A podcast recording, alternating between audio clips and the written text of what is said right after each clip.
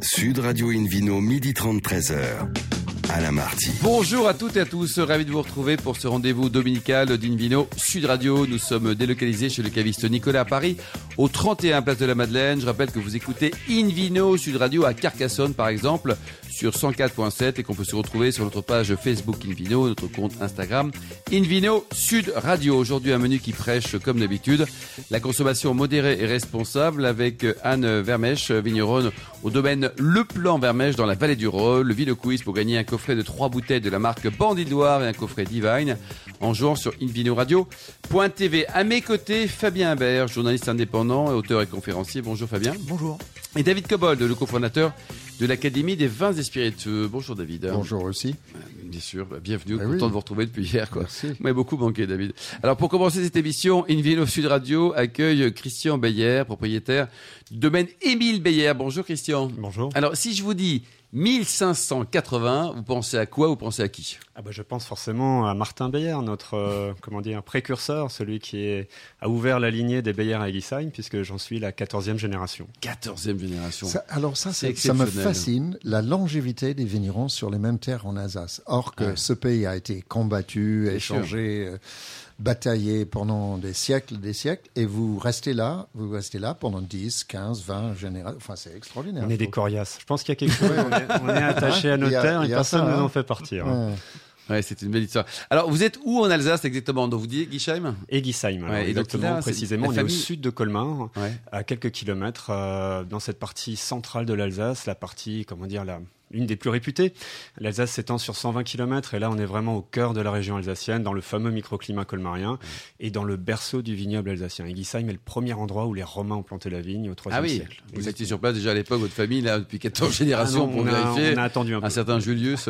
Combien d'hectares aujourd'hui? Eh bien, 17 hectares en propriété Ouais, C'est bien. et un tout petit peu d'achat également euh, à côté. Et vous arrivez à vous agrandir un peu parce qu'en Alsace, j'ai l'impression que le taux de transaction, c'est zéro. C'est proche de zéro. Maintenant, les choses euh, changent. Il y a des changements de génération. Il y a quand même des choses qui bougent dans le foncier actuellement On en peut Alsace. trouver des, des hectares de vignes à, à acheter Alors, en Peut-être pas des hectares, on parle d'art. On reste très modeste. C'est Ouais. des transactions de 15 arts, 20 arts, 30 arts, 50 arts. Ouais. Donc ça reste des petites parcelles. C'est un parcellaire très morcelé, à l'image de la Bourgogne. Mm. Euh, un vignoble familial, une côte, comme la Bourgogne, et euh, hautement qualitatif. Mm. Et il y a une bonne ambiance chez les vignerons alsaciens? Mais écoutez, comme chez tous les vignerons, euh, le vin est dans Ah, l'ambiance est bonne. Il y a quelques régions sur lesquelles euh, ils sont forcément un peu moins drôles que vous, quand même. hein. Alors on a un esprit de clocher, mais je crois que notre région euh, serre les coudes. On se serre les coudes, on a des objectifs communs, on sait où on veut aller et ça bouge dans le bon sens. Il faut, faut dire que aussi il y a un mot sur l'accueil en Alsace qui est Ah oui. formidable parce que beaucoup Formidable. de domaines vendent beaucoup en Ouais. direct. Du coup, ils sont ouverts très souvent. Euh, c'est souvent la maison est attenante, la maison familiale est attenante au On peut dormir chez le vigneron, dans sa Euh, chambre, tout ça. On est dans les villages, toujours des villages, rarement des villes, mais il y a quelques vignerons à Colmar même. Je pense à Chauffitte, par exemple. Euh, donc l'accueil est formidable, très chaleureux. Moi, je- je- j'encourage les gens d'aller visiter. D'abord, la région est belle. On y mange très bien. On boit évidemment très bien Ils sont très sympas. Et ils sont accueillants. Voilà. T'entends, il y a un drôle d'accent. Non, mais c'est. euh, Non, je plaisante. Ah bah il faut comprendre l'alsacien. oui, oui, c'est Il faut emmener votre dictionnaire avant de venir. Fabien, vous qui, êtes, euh, qui avez un doctorat euh, en En traduction alsacien. alsacienne. Alors euh, justement, l'Alsace c'est une mosaïque de, de, de terroirs. Il y a- vous avez 80 parcelles. Est-ce que vous les, les vinifiez séparément euh, ou est-ce que vous les assemblez? Comment ça se passe? Oui, tout à fait. On a une politique euh, en Alsace de, de vinification parcellaire. On a nos 51 grands crus qui ont été délimités il y a une bonne trentaine d'années. Et euh, actuellement, on travaille à l'élaboration de- des premiers crus et plus tard des villages. Donc on Ah va oui. sur un modèle pyramidal type bourguignon avec, euh, euh, comment dire, cette, cette échelle de lecture de village, premier cru, grand cru. Et d'appellation de socle d'Alsace, d'AOC Alsace, qui est notre, le socle de notre appellation. On n'oublie pas le crément, bien entendu. Ah oui, le crément, tiens, parlons-en. Ça pétille à fond chez vous, hein? Eh bien, euh, le crément, oui, est très important pour l'Alsace, pour notre domaine un peu moins, Ah euh, bon parce qu'on se concentre essentiellement sur les Riesling, Pinot Noir, Pinot Gris et Pinot Blanc. Ouais. David Cobold, les bulles alsaciennes, vous, aimez, vous les aimez? Euh, Ça dépend lesquels. hein. Je, je- je déteste généraliser sur une appellation, ça n'a aucun sens. Mais euh, je crois que ça représente 25% de la vinification de l'Alsace. C'est énorme. Exactement. Ouais. euh, Il y a on 10 ans, c'était combien? Alors, la- l'appellation est relativement jeune, puisque l'AOC date de 1976. Oui.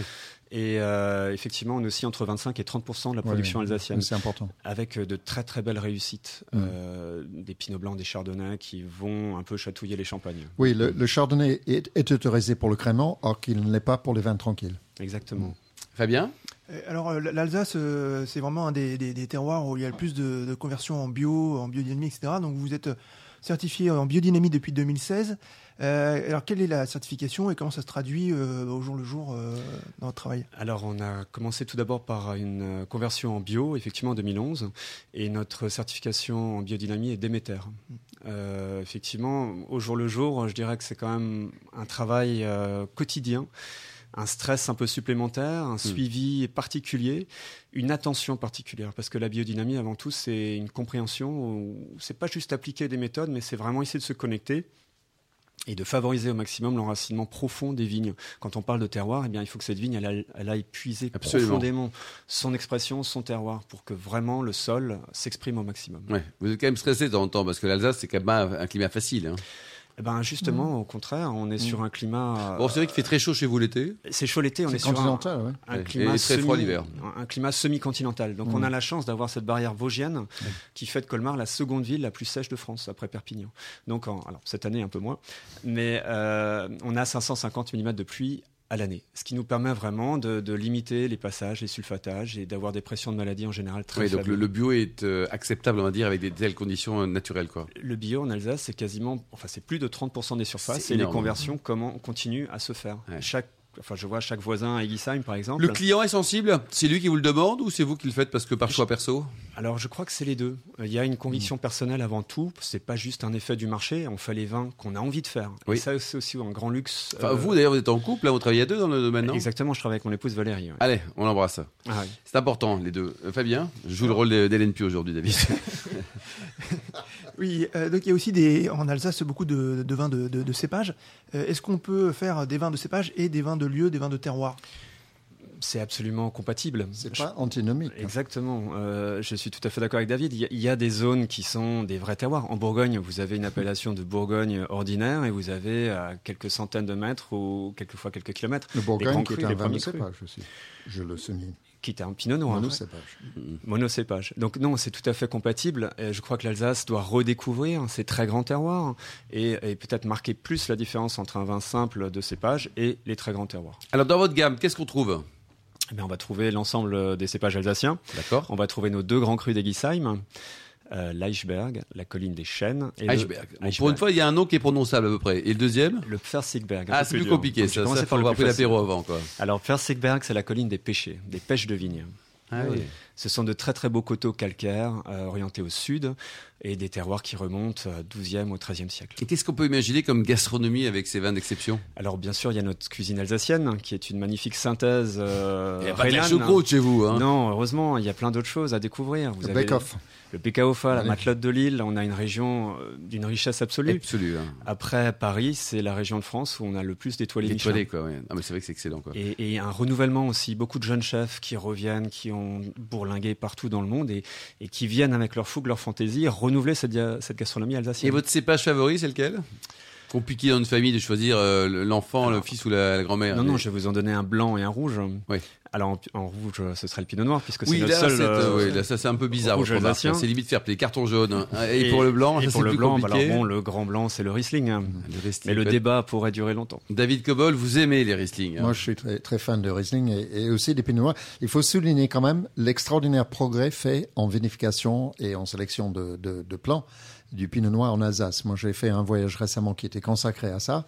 J'étais bluffé par la qualité des Pinot Noirs que j'ai goûtés. Est-ce que le réchauff- Avant, c'était c'était traité. Oui. Et je pense que ça, c'est parce que le sourcing est maintenant en Bourgogne, qui n'ont pas les mêmes clones que, que le Champagne. À l'origine, les Pinot Noirs en Alsace, si je ne m'abuse, étaient souvent pris en Champagne.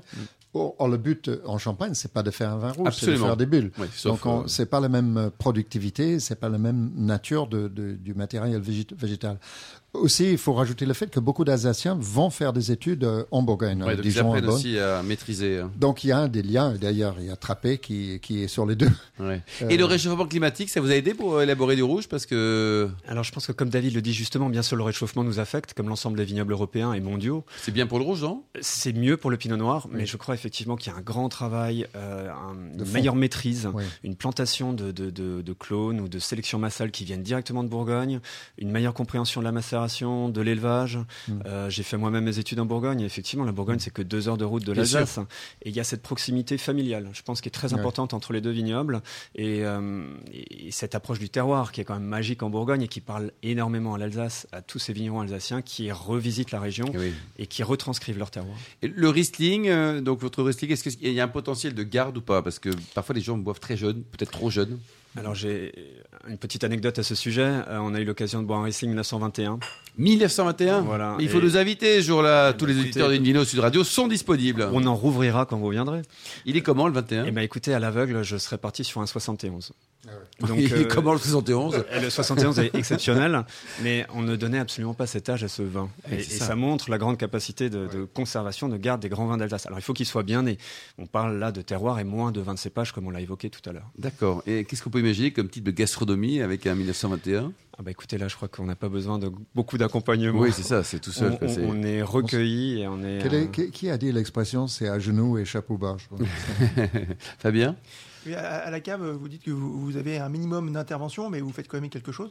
Alors, c'est- comment ça se Non, non, il fait rien, Ah, c'est le Club vous Med, là, À quoi vous servez en fait Non, On on fait rien pas- dans la vigne, rien à la cave. Voilà, on hein. c'est Valérie qui bosse. La, la simplicité, c'est souvent ce qu'il y a de plus difficile, Ouais. ou ne rien faire, c'est ce qu'il y a Mm. de plus difficile, que ce soit dans les vignes ou à la cave, parce qu'on est toujours un peu, euh, comment dire, euh, on souhaite intervenir, et c'est justement, c'est simplement déguster, voir ce qui se passe, soutirer. Voilà, des opérations qui sont assez classiques, mais sans intrants, encore une fois. On, on Mm. surveille, on regarde de loin. Qu'est-ce que vous avez contre les intrants? Alors, Le raisin c'est un intrant, non? Le raisin est un intrant, mais le raisin est la base de la recette. Ensuite, il y a tous les ingrédients. Non, mais vous cherchez, vous cherchez, David. Il n'y a pas de souci. Ouais, oui, il est anglais. hein, N'oubliez pas que. On n'a jamais oublié que David Cobob, même s'il est sympa, est anglais. Pour terminer, euh, 14e génération, est-ce que la 15e est prête? Ah bah écoutez, on ils sont là. on va surtout pas leur mettre de... Ah bah, ils ont 7 ans, tous les deux. C'est deux frères qui ont 7 ans, donc on va leur laisser un peu de marge, un peu de répit. Non, mais il faut qu'ils aient décidé à 8 ans, non? Parce que quand même, ben, écoutez, euh, bon, ils 14 viennent- générations, non? Ils viennent dans les vignes, ils goûtent le raisin, ils descendent à la cave euh, boire le jus de raisin. Je crois qu'ils sont sur la bonne piste et surtout on va pas leur mettre trop de pression parce qu'il faut tomber amoureux du métier. Il faut Ouais, pas que ce soit contraint et forcé et il faut qu'ils aient cette liberté, cette envie Mm. et voilà, il faut qu'ils il faut qu'ils découvrent ça d'eux-mêmes. Bon, part.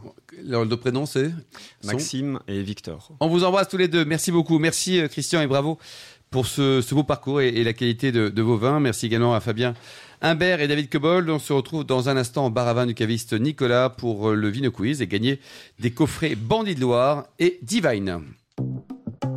Sud Radio Invino, midi 30, 13h. Alain Marty. Retour chez le caviste Nicolas Paris, place de la Madeleine, pour cette émission délocalisée. D'ailleurs, vous qui nous écoutez chaque week-end, n'hésitez pas à nous contacter sur notre page Facebook Invino, notre compte Instagram Invino Sud Radio pour nous indiquer vos vignerons favoris. En attendant, on retrouve David Cobold hein, pour le, le Vino Quiz du week-end. Donc, euh, chaque semaine, nous vous posons une question sur le vin et le vainqueur va gagner de très très beaux cadeaux avec euh, le coffret de trois bouteilles de la marque Bandit de Loire, un coffret Divine et le livre Un tourisme et spirituel en France. Donc, la question, je vous le rappelle, Oui. quel est le sujet ou quel fut le sujet de la dernière enquête lancée par Sophie Pallas, directrice générale de l'Union des œnologues de France et ses collaborateurs? Option A. Les troubles de l'odorat et du goût causés par la Covid-19 chez les œnologues. Hmm. Réponse B. La consommation de champagne en Belgique. Pourquoi la Belgique Mais pourquoi pas Et pourquoi pas Mais il a raison, pourquoi pas Euh, Je pense qu'ils en consomment pas mal, les Belges, non? Ah oui, de toute façon, ils consomment tout. Oui. Hein, C'est un oui. peu comme les Bretons. Allez, on embrasse les Belges et les Bretons. Alors, réponse C. hein, la consommation du vin sans alcool chez les Français entre 20 et 30 ans. Mais uniquement. pas, hein, David? uniquement. Donc, pour répondre et gagner un coffret de ces trois bouteilles, etc., et le livre, euh, rendez-vous toute la semaine durant sur euh, le site invinoradio.tv et cherchez la rubrique Vino Quiz. Cochez A ou B ou C. Et la gagnante sera tirée au sort parmi les bonnes réponses. Merci beaucoup, David Cobold. Invino Sud Radio accueille maintenant une nouvelle invitée par téléphone, Arne Vermersch. Bonjour, Anne. Bonjour. Alors racontez-nous cette belle histoire de, de vin qui débute en 1975 avec votre papa, Dirk, chauffeur de taxi qui rêvait de devenir champion automobile. C'est ça, c'est ça. Donc, euh, Mais très loin du vin pour l'instant. Allez-y Anne. oui, oui, c'est ça. Ben, en fait, mon papa était toujours euh, un grand passionné et un jour, euh, il est devenu pilote de, non, pardon, chauffeur de taxi et il s'est dit, bah, c'est chouette la voiture, tout ça, la vitesse, ben, je deviens un pil- pilote automobile. Et de là, il a tout fait pour le devenir. Et alors, il n'a pas été champion du monde, mais il a été champion de rallye belge en Ah, bah, très bien. 82. Ouais. Il a fait le Paris-Dakar, il est parti un peu plus loin, il a fait les 1000 lacs en Finlande, il a fait le Daytona, le- l'Oval, bon, il a, il a pas mal, euh, pas mal bougé. Euh, voilà. Après, il a, il a suite à un accident, donc il a arrêté ça euh, parce que bon, il a fait euh, un certain âge déjà pour la course et il s'est dit bon, je vais m'assagir. Donc, il a commencé euh, à vendre des voitures, donc euh, des Lancia et des Maserati pendant une euh, 12, 12, 13 ans. Et puis, et puis, il venait en vacances dans le sud de la France depuis, depuis quelques années et il est tombé euh, amoureux en fait de, de cette région là, de, de, de la vallée du Rhône. Et il est tombé sur un vieux mas. Vous êtes basé où exactement? Il est où le mas? Alors, pardon, le, le mas à l'époque c'est à Tulette, Tulette, donc un petit, un petit village à côté de Suse-la-Rousse, donc dans, dans la, la Drôme provençale. Oh, il a les dentelles de Montmirail, pas très loin dans le coin. C'est là, ça. hein. J'ai, voilà, je les, je les vois devant moi là. Oh, vous avez de la chance. hein. Et voilà. Et de là, euh, bah, il y avait un peu de vigne avec euh, avec ce vieux mas, et il a dit, bah, si, pourquoi pas, je deviens vigneron. Voilà. Et donc, il était Et- totalement autodidacte. Il a Tout commencé par, euh, par étudier la plante, et puis euh, de C'est façon ça, empirique. tout en, euh, tout en, c'est ça, c'est ça. Et puis, euh, au bout d'un moment, il s'est dit bon, il faut quand même se lancer sérieusement, et puis il faut des diplômes en fait pour ça. Euh, mais lui, il avait plus trop envie d'aller à l'école, donc il- moi j'avais 18 ans à l'époque, et il m'a demandé euh, si moi ça me disait pas de de, de, de venir dans l'aventure avec lui. Donc je suis allée au lycée viticole à, à Orange pour apprendre le- sérieusement le le vin, en vrai, quoi. Ouais. voilà, c'est ça. Et puis, je, je suis rentrée avec lui dans la société. Et de là, de 1 hectare, c'est devenu 5, 10.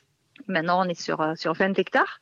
Ouais. Et, bosser avec son papa, c'est pas trop compliqué, parce qu'il a l'air d'avoir un gros, gros caractère, le papa, quand même. hein. Ben, ça, c'est, comme tout, ouais. Je pense que ça, avait beau- ça a beaucoup d'avantages, mais c'est vrai que des fois, ça, ça a un peu des inconvénients. On, on se dit tout euh, franc, franchement, et c'est vrai que des fois, ben, c'est bien, et des fois, ça clash un peu. Mais en général, oui. ça va quand même. On est une bonne équipe. On est une bonne équipe. Bon, ça va. David Cobol, qui est une bonne équipe est-ce que votre papa se donne dans les courses de tracteur maintenant?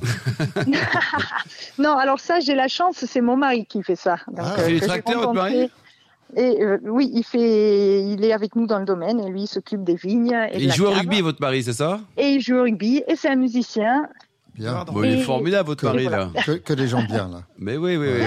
C'est. Bon, il jouait au rugby, il jouait quel poste et où Euh, et lié et là maintenant il est avec les, les vieux crampons là où je sais pas comment ça Ouais, ouais, Je vraiment là. Les, folk, les folklore. Puis un jour, il sera devant sa télé, quoi. Fabien Euh, donc, Voilà. Il est aussi un, un musicien de, de hard rock et apparemment il y a des, des concerts. euh, Est-ce qu'au mois de septembre, octobre, là, il va y avoir des, des- des concerts dans notre domaine Alors non, ça c'est fini. On, en, on en a fait cet été là, c'était c'était très sympa, euh, mais là malheureusement euh, c'est les vendanges maintenant euh, sur lesquelles on va se Faut focaliser sérieux, un petit hein. peu. Ouais, c'est pas du hard rock, c'est du hard vendange. Fabien Et du, du C'est coup, ça. euh, sur vos 20 hectares, vous avez quand même pas mal de, de, de cuvées. Et quels sont les, les cépages que vous utilisez? Alors nous, on travaille sur euh, les cépages rois de la vallée du Rhône, donc Grenache, Syrah, Carignan, Mourvèdre en rouge, puis Viognier, Clairette, euh, Roussanne en blanc, et puis après on fait des sélections de vins de cépages aussi pour proposer des, des vins euh, plus euh, d'amis, on va dire, des vins de soif. Donc on a des Chardonnays, des Sauvignons, des Cabernets, des Merlots, voilà, des, des vins de cépages. Vous avez une, une nouvelle gamme, la graffiti, donc avec euh, des, des étiquettes très graphiques. Oui, Euh, comment est-ce qu'elle est élaborée? Alors ça, c'est un ami qui est artiste, euh, qui a euh, tagué un mur en fait avec un autre artiste. Donc c'est Fred, euh, Fred Michils et Oxy. Et donc ils ont tagué un mur et de ce mur, on a fait une étiquette. Et maintenant, elle est distribuée dans la une chaîne de grande distribution en, en Flandre, donc de là où je viens. C'est Oui. une exclusivité. Il était chauffeur de taxi où, le papa, d'ailleurs? À Anvers. À Anvers, très bien. Oui. Il a piqué deux, trois diamants et pof, il a acheté un vignoble, quoi. Alors, Ouais, il a beaucoup travaillé surtout. Oui, bien sûr. Non, mais c'est tout le mérite. Quoi. Alors, dites-nous, l'avenir donc du vignoble, c'est quoi? Vous voulez continuer à, à grandir, à acheter quelques hectares de vignes, à, à passer de. Vous vendez combien de bouteilles par an? 100 000 Euh, alors, euh, cette année, normalement, on va faire 600 000 bouteilles. 600 000 bouteilles Ah oui, c'est Oui. beaucoup, 600 000 bouteilles. Oui, ça commence. ouais. Fabien Et j'ai vu, vous, vous, vous- vous avez aussi du, du gin, du vermouth. Euh, Est-ce que les spiritueux, c'est euh, un, un axe d'avenir aussi? Alors euh, oui, ça nous plaît beaucoup. Alors le gin, c'est devenu, euh, en fait, nous on aime bien le gin tonic et à force de l'acheter, on s'est dit bah pourquoi on n'en fait pas un nous? C'est Si un jour vous aimez les jus de betterave, dans ces cas-là, vous pourrez planter chez vous. Quoi. C'est- ouais. Et il est Ouais. comment votre gin alors? Alors, il est euh, à l'herbe de Provence, donc il est très épicé avec des touches de romarin et de thym et très, Ah, très frais. ça, m'intéresse. Moi, je suis très fan de gin aussi. Oui, Ah oui, anglais, aussi, quoi. ouais. c'est- Mais, Bah vous, oui. vous mettez d'autres choses quand même en Angleterre, Oui, le tonic. ouais. Oui, un Par- petit peu par- tonique, parfois oui. autre chose. Mais c'est bien avec le vermouth aussi. Le vermouth est très intéressant. Oui, tout, tout à fait. Ça fait des, des, des cocktails très intéressants. Et le, le vermouth, du coup, c'est un, un vin de chez nous qu'on a bougé en tonneau et qui a été élaboré par un artisan euh, euh, de vermouth, je sais pas comment on dit, euh, en. Belgique. Et alors, comment vous faites pour vendre, pour vendre tout ça? Parce que les Flamands sont quand même d'abord des, des redoutables commerçants, non? Euh, oui, bah après, euh, nous, ça fait 20 ans maintenant. On s'est créé euh, notre marque, notre image, et puis petit à petit, euh, on, on s'agrandit euh, avec avec notre bonne image. Les gens, ils savent que ce qu'on fait, c'est c'est bon, et donc petit à petit, voilà. Et vous vendez beaucoup en. Belgique, aux Pays-Bas? Oui, le- l'Europe du Nord, donc Belgique, Pays-Bas, Allemagne, euh, et puis un peu vers l'Asie aussi. On a des clients en Thaïlande, en Chine, et puis de l'autre côté, Canada, Amérique, euh, États-Unis, pardon, et Mexique. Fabien Je pense que dans le, le, le- le succès du domaine, il y a aussi euh, le packaging, il y a aussi les noms. Donc, est-ce que vous pouvez nous en dire plus sur les, le nom des, des cuvées Donc, les R, S et GT. Bon, GT, ça fait penser bien sûr au, Oui. Ben, c'est quand on est arrivé, donc il y a 20 ans, pour faire du vin, on a vu qu'il y avait déjà pas mal de, ben, de, de, de Oui. domaines, euh, des, des générations de vignerons. Et comme nous, ben, on n'a pas ça, nous, c'est vrai qu'on est parti de zéro, ben, on s'est inspiré de l'histoire de mon père, donc avec la, la course automobile, de, le damier, et en effet, les, les voitures GT, euh, les voitures RS, donc c'est devenu nos cuvées. Donc GT, c'est le de Gran Turismo, donc c'est les, les meilleurs, on va dire, les, les plus chics. Donc c'est les grands terroirs. Euh, là, on travaille vraiment sur des cuvées euh, ident- euh, avec une identité forte sur le cépage. Donc, par exemple, on a le GTS, donc c'est Grand Terroir Syrah, c'est très typé. Et après, les RS, c'est nos récoltes sélectionnées, donc c'est plus euh, des, des, des cœurs de gamme, donc c'est nos, nos coturonnes qui sont plus pour tous les jours. Ouais, mais alors avec, c'est pas tellement dans l'air du temps la bagnole en ce moment-là. Vous allez changer de nom, vous allez tout mettre avec des noms de vélos? Ou euh, Non, il y a la voiture électrique. il y a la voiture électrique, Oui. David. C'est bonne remarque, c'est vrai. Parce qu'il y a 20 Non, ans, c'était tendance. Maintenant, il y a du changement. Fabienne, dernière question peut-être? Oui, alors combien ça coûte Euh, Parce que Oui, RS, et GT, euh, bon, une fourchette de prix. hein. Ouais. Alors, on, on a, on a toute une gamme. hein. On, on part de 6 euros pour les, pour les entrées de gamme, et puis on part à les GTS, par exemple, dont je vous parlais. Le Syrah, c'est 17 euros la bouteille. D'accord. Et, et en couleur, vous avez quoi? Vous avez que du rouge? Non, blanc, rosé, rouge. On a même de l'orange, euh, si jamais. euh, Alors l'orange, dites tout. Qu'est-ce que c'est exactement là Parce que c'est très à la mode, ça.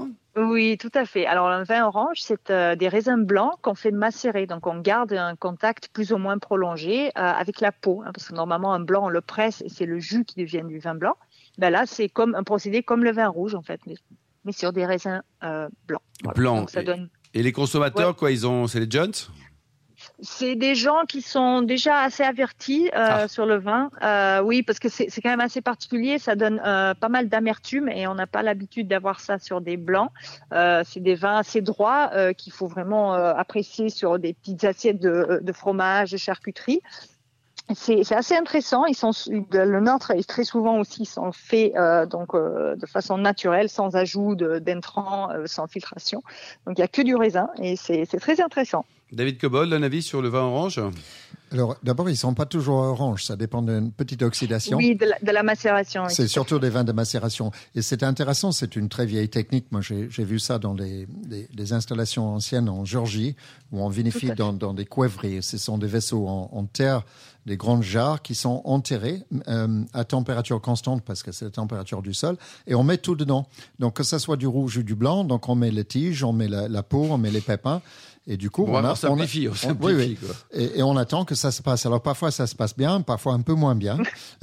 c'est vrai. le- et, et on ne sait que quand on ouvre le paquet cadeau. euh, euh, alors les, les, les vins sont, sont pas oranges dans ce cas-là, ils sont macérés pa- parce qu'ils sont à l'abri complètement de l'air et de, et de la lumière, mais ils sont tanniques, tanniques et amers. Et alors ça, ça donne effectivement un effet de surprise quand on est habitué au blanc classique, mais c'est très intéressant gastronomiquement. Anne, pour terminer, vous avez un, un site internet peut-être pour euh, prendre renseignement sur, euh, sur, euh, sur vos voitures, vos vins, votre famille, oui, tout ça à fait. Alors, vous tapez leplan.wine, donc L-E-P-L-A-N, wine en anglais, W-I-N-E. Très bien, merci beaucoup et puis on prendra vos nouvelles régulièrement. Merci Fabien Imbert, merci également à Christian Beyer, vous nous avez fait rêver au son de, l'Alsace, David Cobold et aux millions d'amateurs de, vin qui nous écoutent euh, chaque week-end.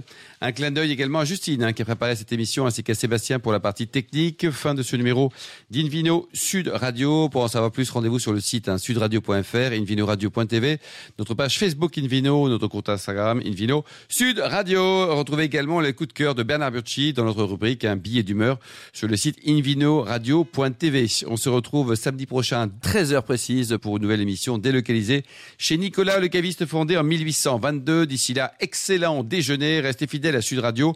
Encouragez tous les vignerons français et surtout respectez la plus grande des modérations.